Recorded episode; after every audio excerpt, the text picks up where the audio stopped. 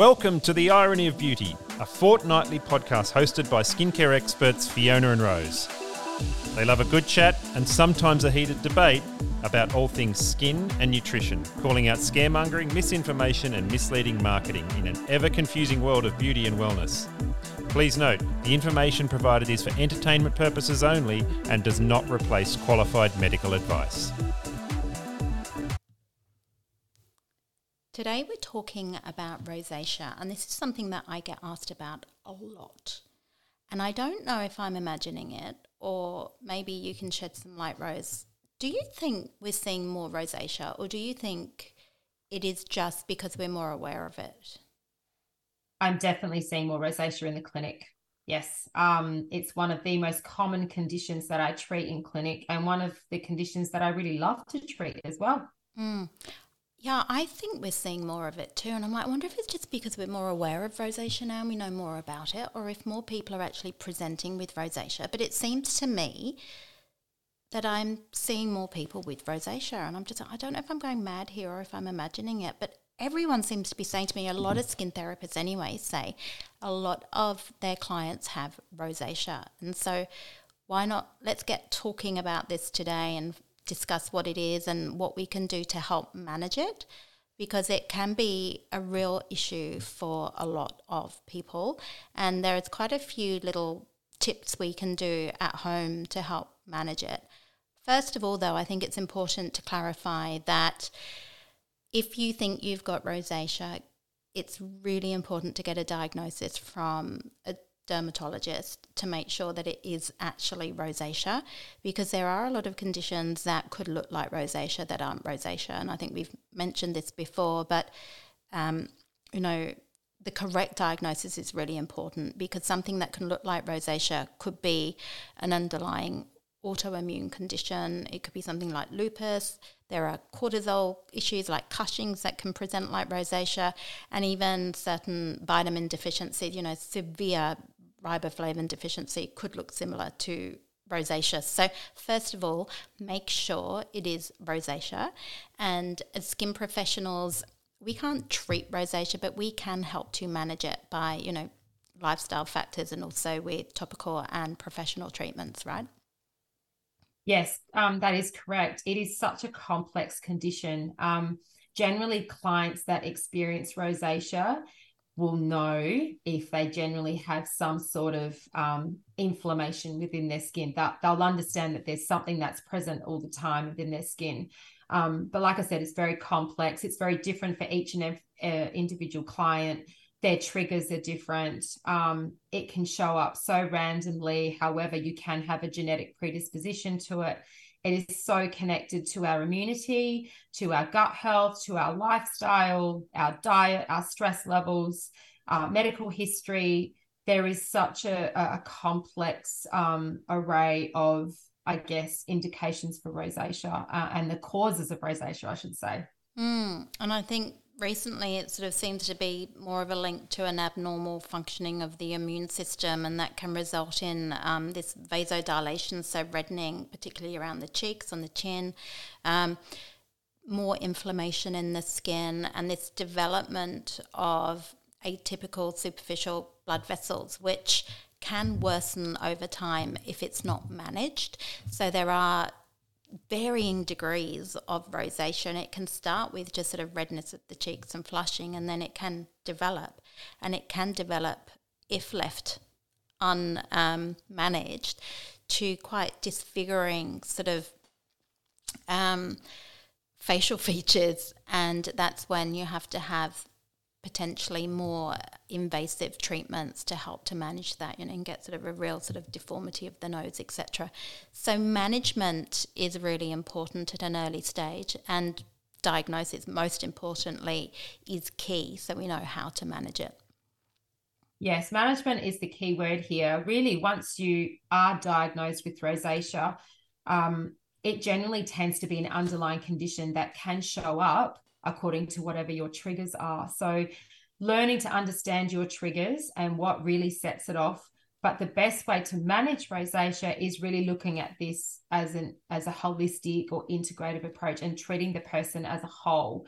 if left untreated and not managed, it can really escalate as the client gets older. Um, there are different grades of rosacea. Like you said, that can end up, you know, in the eyes. It can end up with a deformity in the nose. Um, so, you know, which will then need surgical intervention. But if you can manage the condition and, and make those changes into a client's lifestyle, you can really get the condition under control. Hmm. And I'm a big believer, as you already know, that the skin never lies and it it's always talking to us. And I do think, you know, when we are seeing rosacea flare ups, there's usually something else that's going on. And this yes. is when it really we really need to start to dig deep and become that detective and start to ask about lifestyle factors, start to ask about diet, all of those things, because that can actually really play a huge role in managing those flare ups. And I think even stress, people don't realize how much stress can affect things like your gut health and also the inflammatory response in the skin. So if you're under a huge amount of stress, that could even trigger a rosacea flare up. And I know myself, when I'm stressed, my skin reacts more to skincare. So sometimes I can be using a skincare product absolutely fine, no problem. And then all of a sudden I use it and I have a flare up. And it's because I'm stressed and my skin's just a little bit more reactive than normal. So these are just really basic things that we need to look at um, to understand really what's going on. I don't think people realize either that there is a link between rosacea and disease risk factors as well. And there has been a link between an increased risk of things such as cardiovascular disease and rosacea. Also, things like rheumatoid arthritis, which again involves the immune system, and even things like dementia. So, getting the immune system and the inflammatory response managed is quite important. There also seems to be a link between insulin resistance and rosacea as well. And I'm a big believer in when we're looking at any kind of inflammatory skin condition, we really need to be looking at blood glucose regulation. So, insulin resistance with acne as well is really important. Um, same when we're managing rosacea, making sure that blood sugar is well managed um, because there does seem to be that link. And there is also a link with fatty liver disease and rosacea. So I'm not saying if you've got rosacea, you've got all of these things, but there does seem to be a link with them. And if somebody is coming in or presenting with rosacea as a nutritionist or nutritional medicine practitioner, what I would be doing is testing gut health, also looking at liver function as well, because fatty liver can be linked to rosacea. So if I'm seeing a flare up on the cheeks, for instance, I want to be looking at liver health as well, because that's the liver and the gut quite often are involved whenever we start to see these inflammatory skin type of conditions on the skin. Definitely. Um, I've seen a connection uh, between rosacea and clients that have SIBO.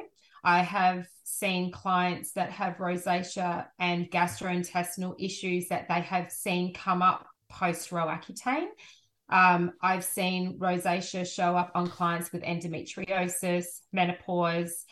There is a real connection to so many things, but bottom line, it comes down to inflammation um, and very much connected to our immune response as well. Mm.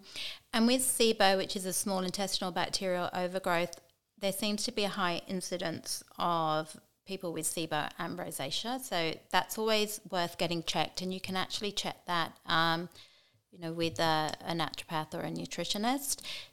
With SIBO, you've got to work out what's going on in the gut and what's actually causing that imbalance.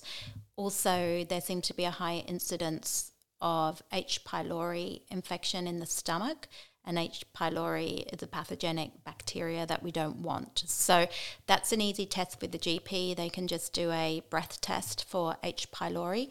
If someone has got H. pylori, then that does need to be treated with quite strong antibiotics to get that under control. But it's worth ruling out and getting that checked because H. pylori can lead to um, worsening of things like stomach ulcers and even potentially um, stomach cancer and things like that if left untreated long term. So that's what I'm saying. We always, whenever the skin is telling us something, we always need to sort of get that further checked out to rule out any underlying more sort of serious conditions. So there is that gut um, link, and sometimes it may just be something like a dysbiosis in the gut. So when the gut bacteria is, or the gut microbiome is out of whack, and that might simply be through stress, it might be through medications, it might be through diet. But what is interesting, Rose, is if you look at things like insulin resistance, fatty liver, inflammatory skin conditions, cardiovascular, that can all be linked back to diet. And when I say diet, it's really important here. I'm talking about lifestyle and diet and what we do every day continuously.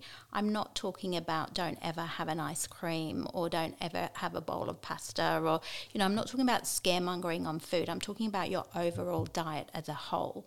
And we do know that, you know, fatty liver and blood sugar dysregulation, if you are living on a diet, that is high GI. So you're having a lot of refined carbohydrate, um, you're not getting enough fiber, you're not getting enough prebiotics, you're not getting enough plant food, and you're literally living off ultra processed foods, high refined carbohydrates, and saturated fat. That is not going to have a beneficial result on your long term health and well being. That will affect gut health, that, that can affect your blood sugar. And so I would always be looking at the diet in that regard diet overall, you know, what is it looking like? The most important thing here is not to scare people because I find if somebody has got a skin condition, whether it's rosacea, whether it's acne, if you say, you know, I'll be careful of the high GI foods, and suddenly they get frightened and they'll never eat another donut or they'll never have another, you know, bowl of pasta and they get really scared. And it, it's not about scaring people on food. It's about getting the foundation of a healthy diet right. Then they can have a little bit of everything. Um, it's not about never having a glass of wine, but if you're having two or three glasses of wine every night and you've got rosacea and you've got fatty liver disease and you've got blood glucose issues and insulin resistance, you're just going to make the problem worse. You're not helping the problem. So it's about finding the balance and getting the foundations right, which is so important and that's the truth. Um, and consistency is key. And this is a conversation that I have with my clients on a regular basis during the consultation when they are presenting with rosacea. Consistency is key. So, adapting a lifestyle that does involve a diet that's based more on whole foods, your fresh fruit, your veggies, good fats, good protein, good carbohydrates, you're then reducing quite significant, significantly those inflammatory based foods, which is your sugar, refined processed junk food, alcohol. It doesn't mean you can never do that again.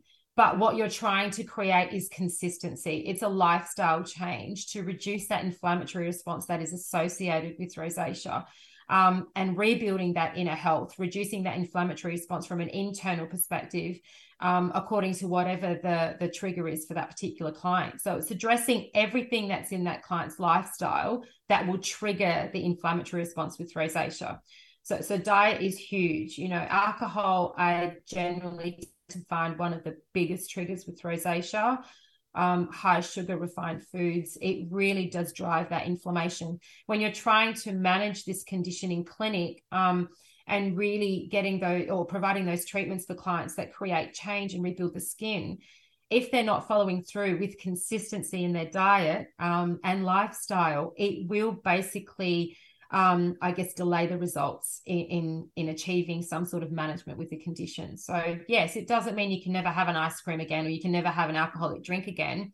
It's picking your times and being as consistent as you can with a lifestyle that helps to address rosacea triggers. Mm, it's something I see all the time. And, you know, I was at an event the other day and the poor girl had acne and she was told, you know, stay off gluten and dairy. And that's a whole other topic of deba- debate. And it, it kind of infuriates me when people are saying, don't eat this, don't eat that, because they get scared of these foods. And so what she was picking out was all the um, gluten free options, which were refined carbohydrate, and then sushi, which we know sushi rice is full of glucose syrup, right? So not great for acne. She would have been better off having the whole grains and some healthy dairy, to be quite honest with you.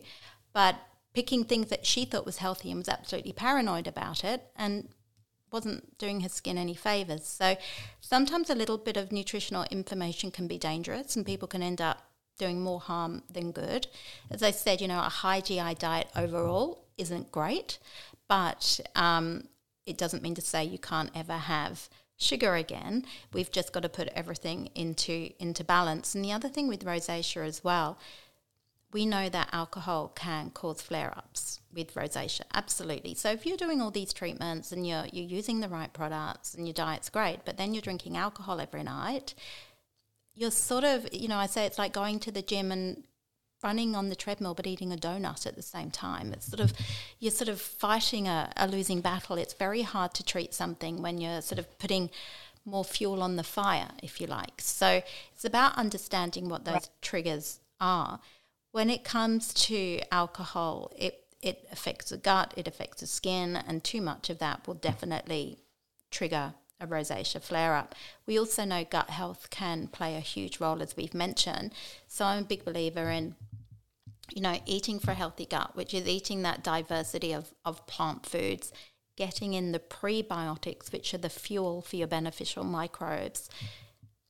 What people tend to do is go, right, I'm going to be really healthy. And quite often they can then worsen their rosacea. So they'll start with either a green tea or a matcha in the morning. Then they may have sort of the gluten free options, which are more refined carbohydrates, which isn't great either. They may be going then for things like avocado and tomato on toast.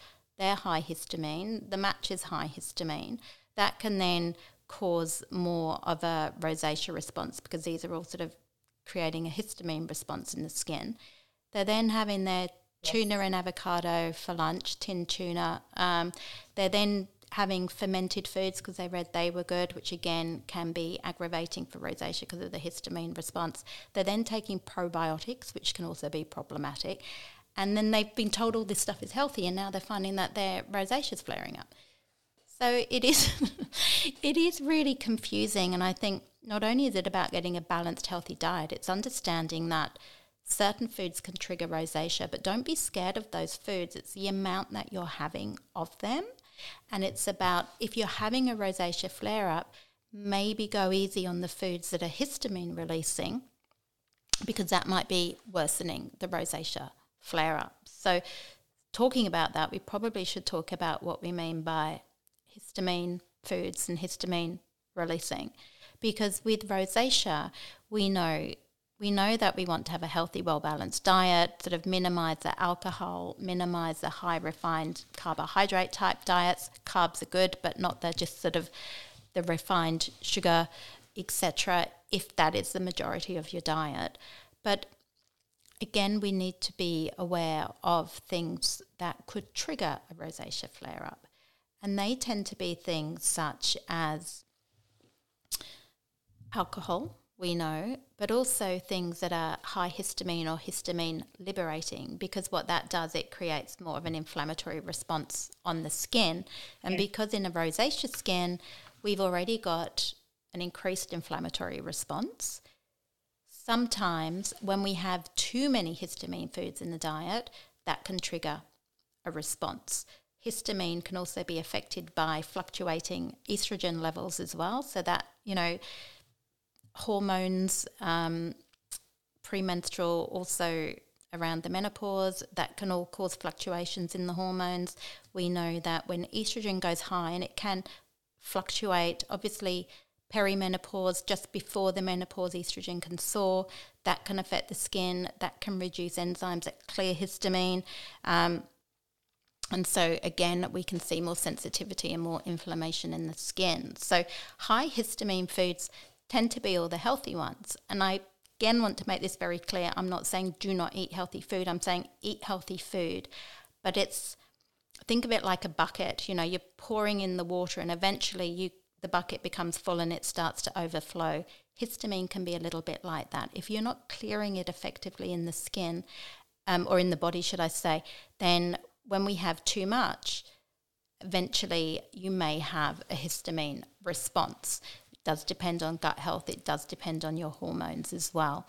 So, high histamine foods tend to be things like your aged foods, so aged cheese, you know, like um, uh, blue cheese, that type of thing. Um, fermented foods. So we all hear fermented foods are really good for us, which they are, but too much might be problematic for some people, and they may find that they get stomach ache or gut ache, or they may get um, inflammation in the skin because of too much too soon with the histamine response. We also know that things like chai tea, green tea, matcha may be problematic for some people. We know things like citrus fruits, tomatoes, pineapple, that can all create more of a, a histamine response in some people. Again, it depends how much you have.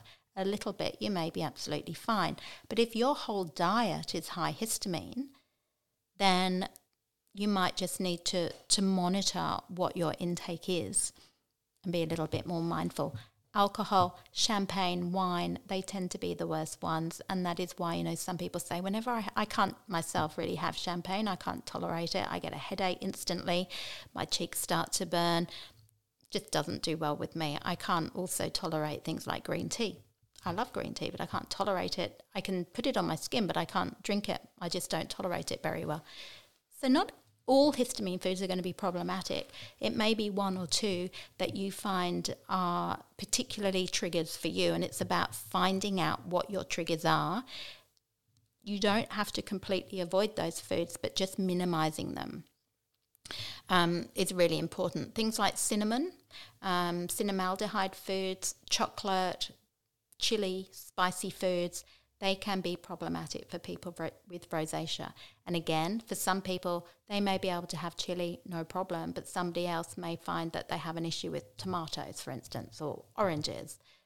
Vinegar can also be a problem as well. So, vinegar foods, balsamic vinegar might be a trigger for some people. Depends how much you have again. So, it's about getting the right balance and finding out what those triggers are. And if you're having a rosacea flare up, say, well, I might just want to minimize those for now. And then when it's under control, I can start to have more of those again. And then you'll find your limit again. It's a bit like alcohol intake. You know, I know that two drinks is my max. I'm not a big drinker, but two is my max. Any more than that, I'm not going to feel great. It's a bit like that with the histamine foods. You need to find out what your tolerable level is and make sure that you don't overdose on too much histamine food because I do find people tend to overdose on everything. It's like fermented food, the green tea, the avocado, the tuna fish, um, you know, and before you know it, that everything they've got is is histamine. Cooked chicken. So if you have it fresh, it's fine. But if you have day old chicken in your salad with avocado, with tomatoes, with a balsamic dressing, for a rosacea skin, that might be too much. Yeah, and it does come back back to understanding your own personal triggers. So it is, like I said before, such a complex condition and it's different for every single client. But when you take on board this really valuable information and how you can adapt your diet and the foods that you eat to help to reduce that inflammatory response, this is when you start to get better results in clinic with your procedures. It's not counterproductive um, you start to manage the condition a lot better. And it impacts their daily life as well because rosacea can be quite a debilitating skin condition.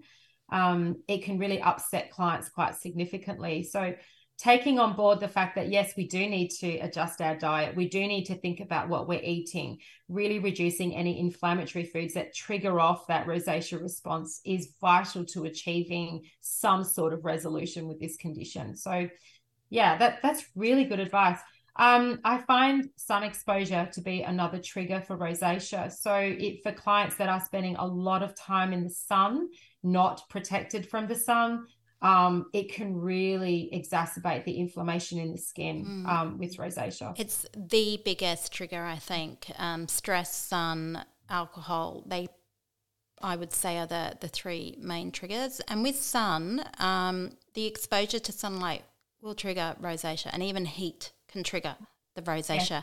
What's interesting with rosacea skins, it does seem to have an increase in. So on the skin, we've got the microbiome, which are little microorganisms. We've also got things like antimicrobial peptides. We've got those in the gut as well. And these microbes and antimicrobial peptides are all working together in harmony, keeping watch, if you like, fighting off pathogens and, and anything that's going to cause harm in a rosacea skin, these antimicrobial peptides, which really are there to protect us and they're, they're meant to be there, they seem to be upregulated or increased. So, usually the antimicrobial peptides will increase when there's a, a pathogen, if you like, to, to protect us. But they're permanently upregulated in a rosacea skin. And there's all different types of antimicrobial peptides. And there's a particular one that I can never pronounce properly called cathelicidin or something like that, um, which tends to be in higher amounts in rosacea skin. What is interesting, um, it's, it could be to do with the link that there may be in a rosacea skin an increase in the demodite, demodex mite. So that's like. A, a little mite that we all have. But in rosacea skin, it tends to be an increase in there. And that mite produces a protein in the skin.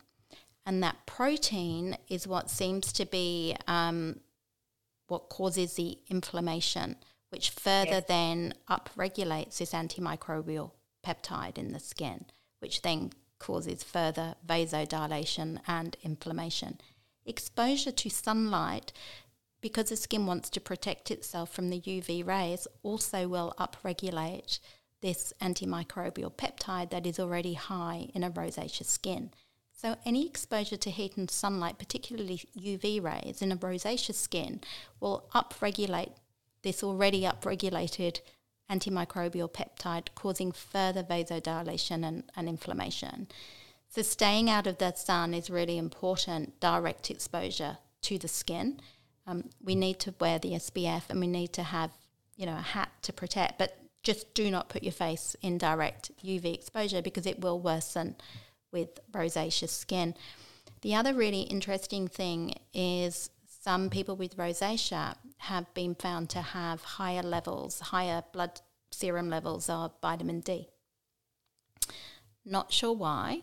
I'm not sure if that's because they've been supplementing or if it's some genetic thing not everybody does. So it is interesting. So it is worth getting vitamin D levels checked because during the winter people can supplement with vitamin D, which is often advisable because we get low in vitamin D and it's needed for our immune system.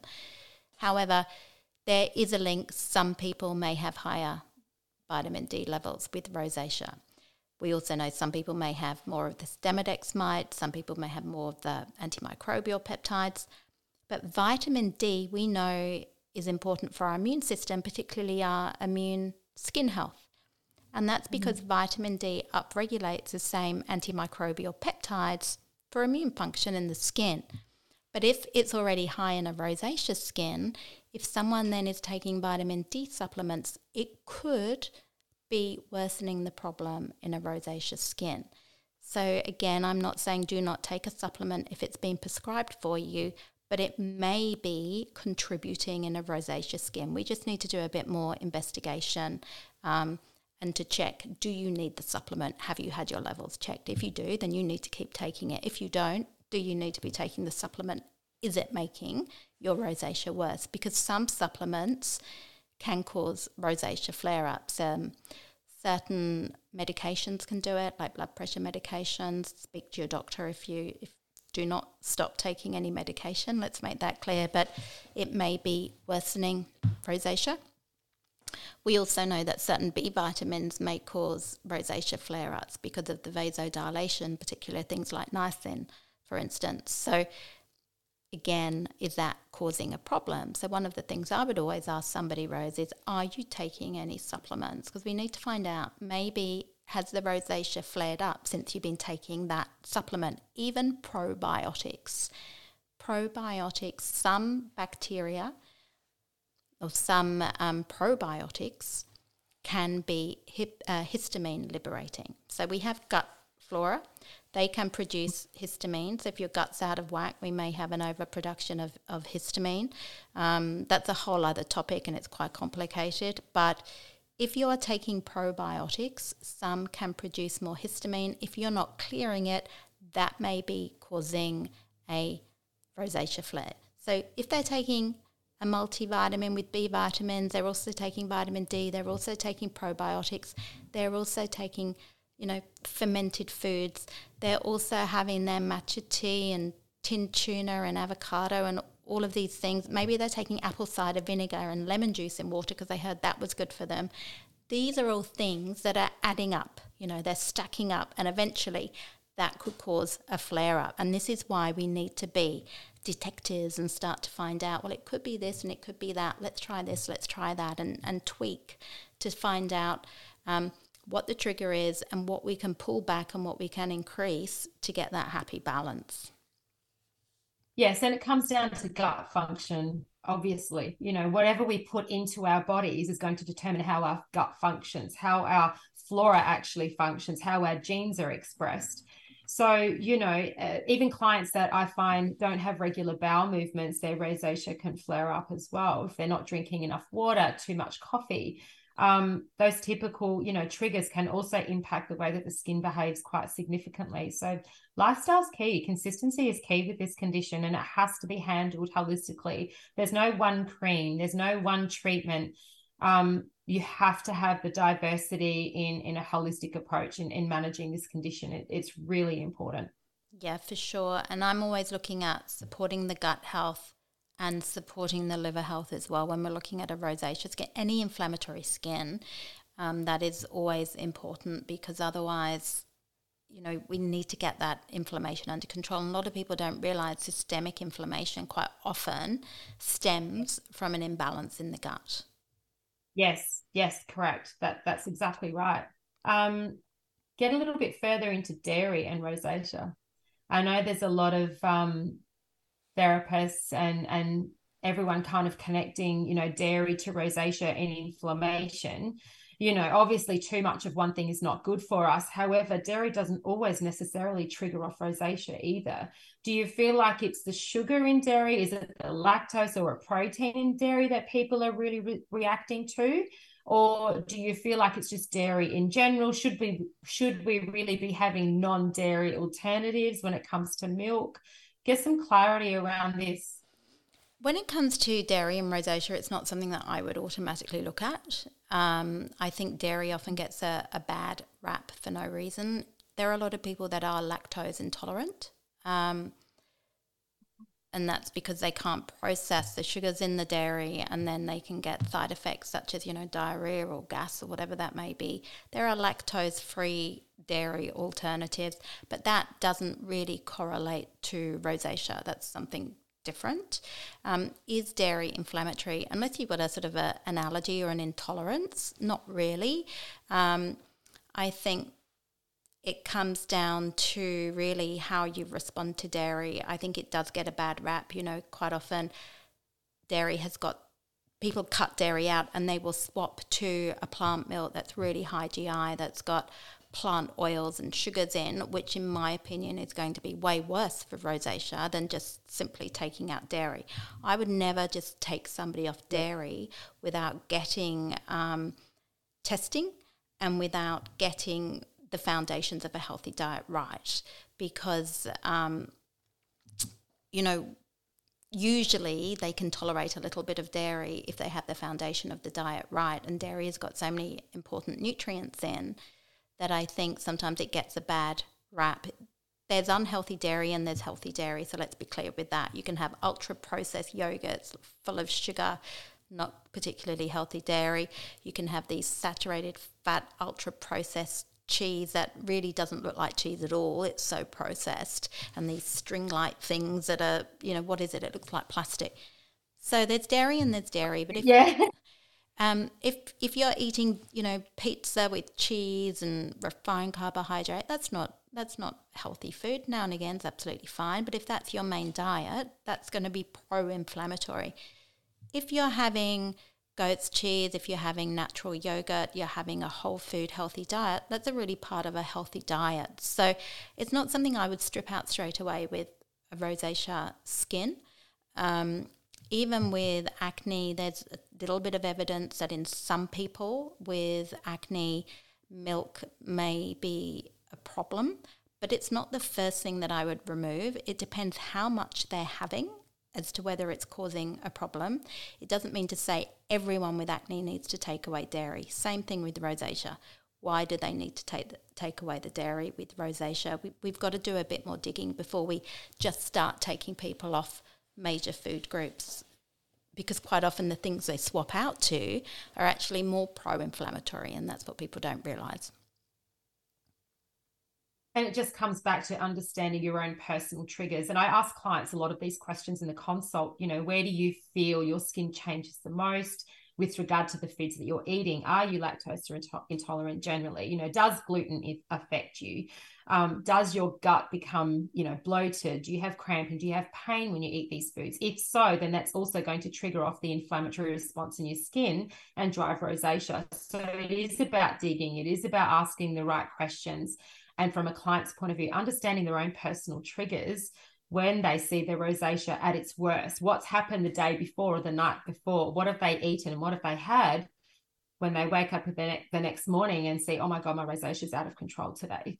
Um, and diagnosis, once again, um, is very important because acne and rosacea can often be misdiagnosed as well. So, understanding the client's skin and diagnosing it correctly um, is very, very important when you're trying to get a resolution with their skin health.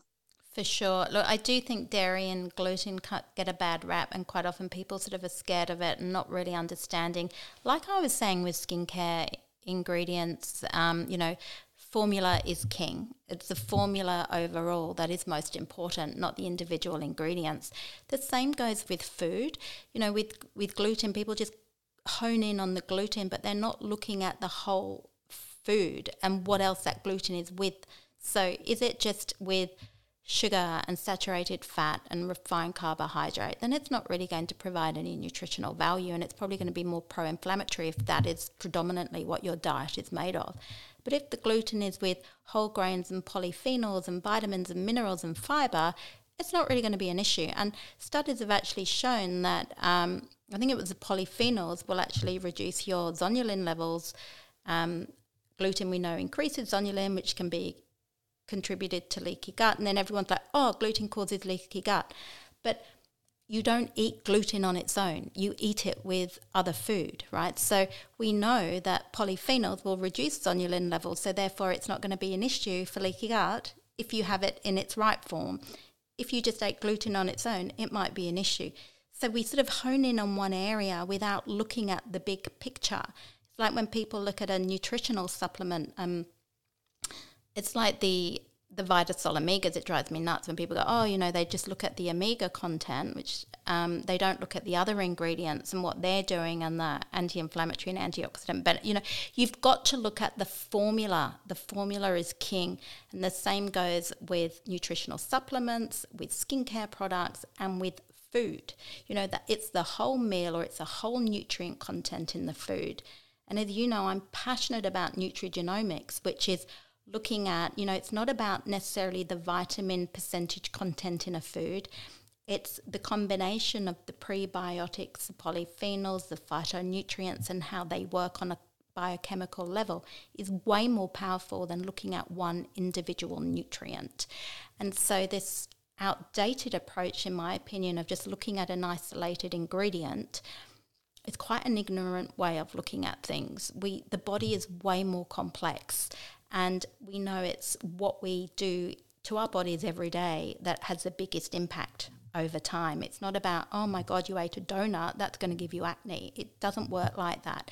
If you have a healthy diet overall, you can have a donut. You know, it's not going to be a problem. It's if you just eat gluten, completely in its natural state as gluten with nothing else, yeah, that might be problematic. But if you eat it as part of a whole food diet, it's fine. In fact, I think studies actually showed that people that are on a gluten free diet have a higher incidence or higher risk of cardiovascular di- disease and diabetes, type 2 diabetes, um, because it's high refined carbohydrate. You know, so yeah a little bit of information can be really dangerous. And I think this is where, as professionals, we need to be careful what we say to clients. You know, a skin professional, if you are not a nutritionist, has no right to say to a client, cut dairy, cut gluten out of the diet, because they do not understand. You know, they've got caught up in this whole social media bandwagon of this is good, this is bad, we're not looking at the bigger picture and we're just honing in on one ingredient. And the body is way more complex than that. I'm so glad you said that because it always comes back down to our own duty of care within our own scope of practice. We understand as professionals, yes, we need to do this on a holistic approach. However, when when it comes to giving advice on diet, you can get gain an understanding from clients as to what their triggers are associated with food, but referring and collaborating with a nutritionist that can really do some proper testing and really fine tune the foods that they are to eat and not to eat to support your treatment plan is so important. Um, and this is what I also explain to my staff as well. We are not nutritionists. We need to stay within our scope of practice. We do have a we do have an understanding of what the typical triggers are associated with rosacea when it comes to diet, and we can advise clients what to avoid because you know from an inflammatory point of view, we want to reduce inflammation. But to really delve in further and find out exactly from a dietary point of view how their gut is behaving with certain foods, which does drive the inflammation, you need to collaborate with another professional. And I'm so, I guess, passionate about mm. staying credible within industry. And I think this is something that I hope a lot of therapists take on board because it just makes us look more professional, more credible. And at the end of the day, it is about patient outcome. It is always about the client and providing the best advice that we possibly can um, looking at the bigger picture, like you said, and really pointing for them in the right direction where they need to go to connect the dots to manage this condition in the best way possible. It is so complex and individual for every person. It really is. And I think on social media, everybody is an expert, you know, and sometimes I I try and stay off it a bit more now because everybody is preaching and telling you what you should be doing and what you shouldn't be doing.